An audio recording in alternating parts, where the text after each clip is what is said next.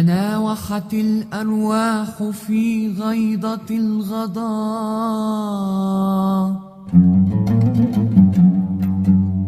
فمالت بأفنان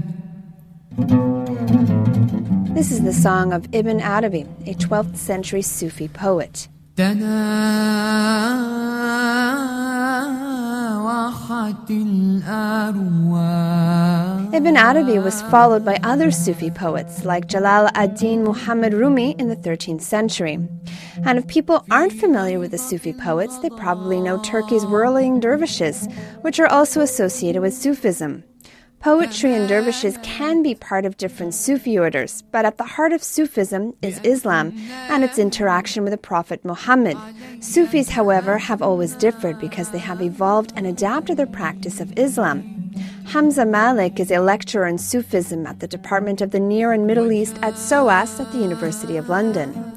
He says Sufism began to distinguish itself from mainstream Islam in the 1800s the people who are studying Sufism often saw it as something different to what they expected a kind of strict Islam to be and found some elements maybe close to Christianity in that way. Whereas in the Muslim lands, it's also been, again, from the period of colonialization, there was a kind of thought whether what had gone wrong, you know, the Muslims used to be powerful and used to control their own lands, where had things gone wrong?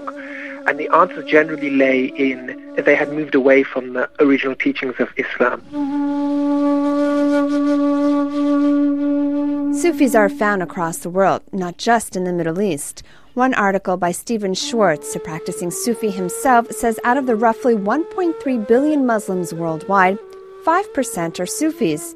But to get a true number of practicing Sufis, especially those who find themselves outside of Islam, is hard to come by since it depends on the order and how one defines a Sufi.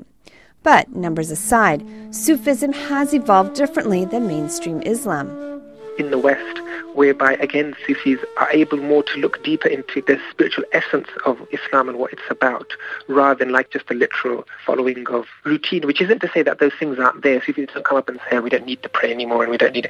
They never say those things, but they just give a better understanding where people can relate to it more, maybe, rather than it being just ritualistic, you could say. Different Sufi communities follow different Sufi orders. The orders are based on individual Sufis in history who inspired followers. Rabia and Hassan are two practicing Sufis who grew up in the United States as practicing Christians but later converted to Sufism. They've lived all over the world, including Egypt, but now reside in South Korea. They practice the Sufism developed by Hazrat Inayat Khan, an Indian musician who worked in the early 20th century. He was a court musician in India and was also a Sufi. This is like 1910. And um, he believed very strongly that Islam and Hinduism and Buddhism and Christianity were all facets of the same thing. They were all trying to reach something deeper. So he felt that you didn't have to be a Muslim or a Hindu as such. You weren't being locked into one thing. Now, this is definitely a minority thing among Sufis. Yeah, if you went to a Naqshbandi Sufi in Egypt, he would say, absolutely not. You have to be a Muslim. Rabia explains that for them, being Sufi is not about being Muslim. The two are not connected. Well, Sufism was never a religion. Islam is a religion. Sufism was never a religion. They were probably the maybe the first Sufis that because we say Jesus Christ was a Sufi, he's a seeker of knowledge, he's a truth seeker and teacher of the heart. He's a Sufi. There are people that are Sufis that don't may not call themselves that. But Sufism was never religion. People maybe some of the first Sufis were Muslims who were finding the mystical connection and experience within their religion. Because it's experiential, it is the mystical side, it's the gnosis. Most specialists disagree, however, and say Sufism comes from Islam and from the Quran.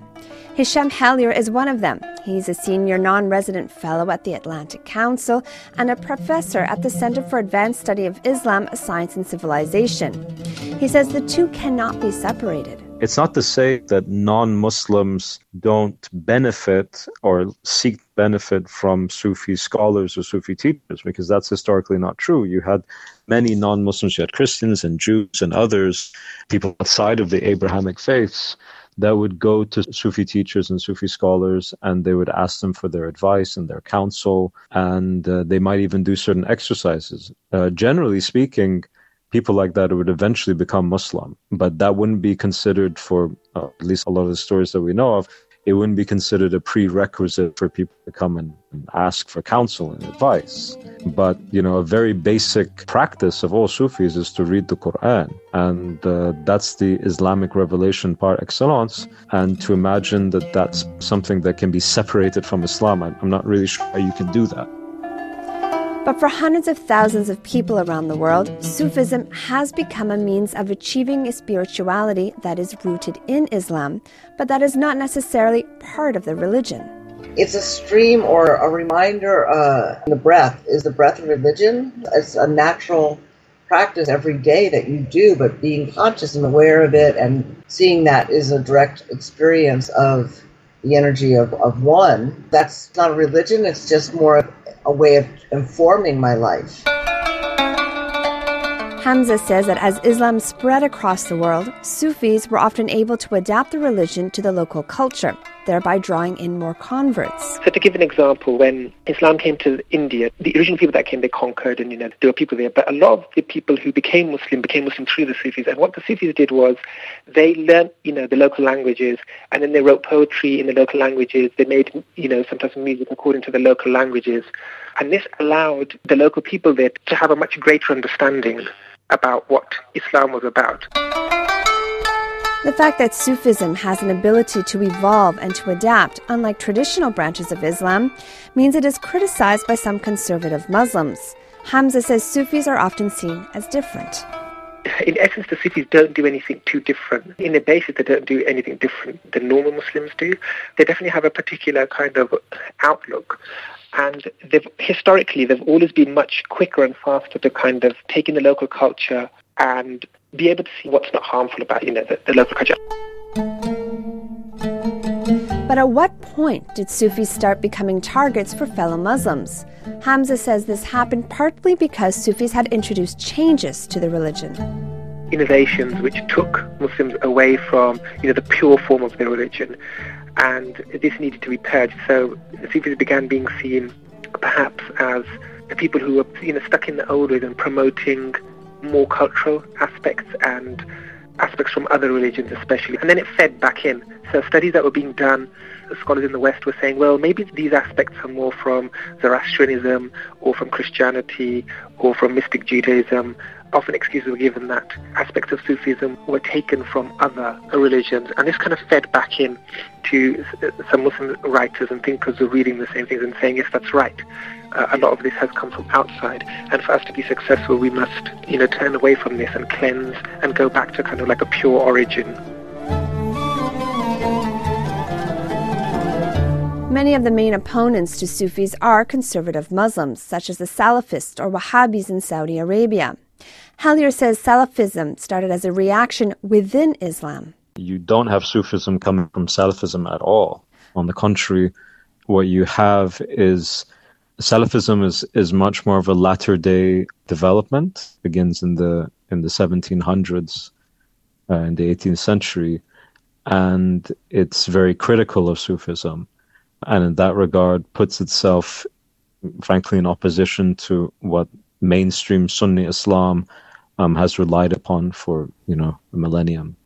But what exactly is the basis for Sufism in Islam? Hellyer says the starting point is in the life of the Prophet Muhammad. Particular event that takes place during the early years of the Prophet's life, where the Prophet is with some of his companions, and a man comes upon them from beyond where they are. They're actually in Medina, and he comes upon them, and none of the companions seem to recognize him. This man is the Archangel Gabriel, and he proceeds to ask the Prophet to define Islam. He does so referring to the five pillars of Islam. Gabriel then asks Muhammad to define Iman, which means faith. And Muhammad also provides an answer referring to certain articles and the belief in the Day of Judgment. A third question is then put to Muhammad by Gabriel, asking him to define Ihsan. Hellyer explains. the third dimension will relate to uh, spiritual matter and spiritual excellence. And from that, you'll get Sufism. And there'll be other names of disciplines, and uh, you know sometimes they don't call it Sufism, sometimes they call it by other names, but it all relates to that dimension of ihsan. And all of those disciplines put together, they're not they're not part right? They're dimensions of the same religion, of, of the religion of Islam. And that's how Muslim scholars have, have always looked at Sufism as an integral part, an integral dimension of the religion in general. This story is a pivotal moment for Sufism, according to most Islamic authorities, because it is the basis for correct form and practice for Sufi Muslims. But for Hamza, it's not the only basis. So there's quite a few different verses and traditions that are used. The Gabriel one is definitely um, often used as, you know, being the third aspect, and that kind of fits in nicely. As Sufism kind of not being different to Islam, but being, you know, for people who want to go deeper into it. And so, while many practicing Sufis today may not consider themselves Muslims, Sufism has always been an element of Islam for some who are trying to reach a higher level of spirituality. It has had the room to interpret and question its evolution, and this has given it a place in modern times. But also, as we've seen, a reputation for being something separate and something different to mainstream Islam. That's all the time we have for this month's Middle East Junction with me, Anne Marie Besada. بأفنان علي فأفناني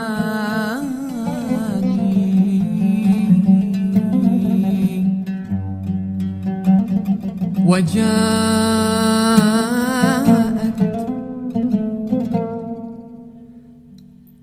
بنا الشوق المبرح والجوى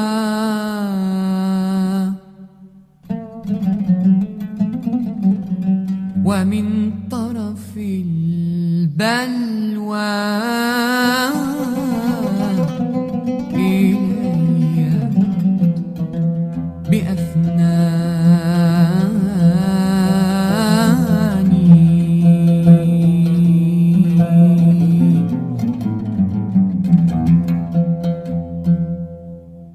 لقد صار قلبي قابلا كل صورة.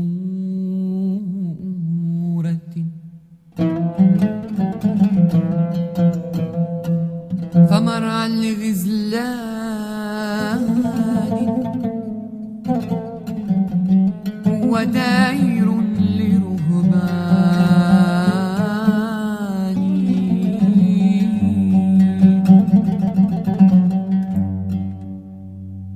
وبيت لأوثان وكعبة طائف وألواح توراة وألواح توراة ومصحف قرآني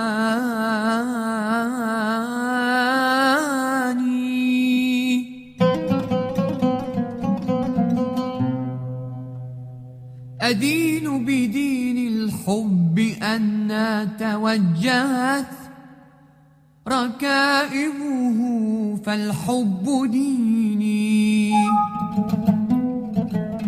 فالحب ديني.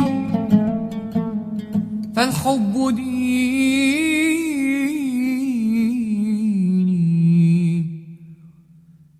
فالحب ديني. وإيماني.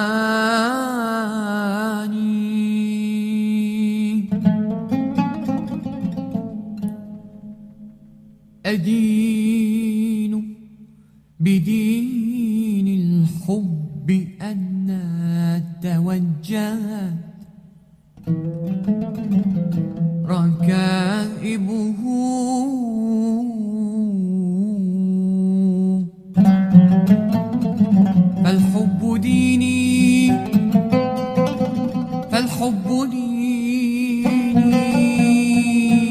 الحب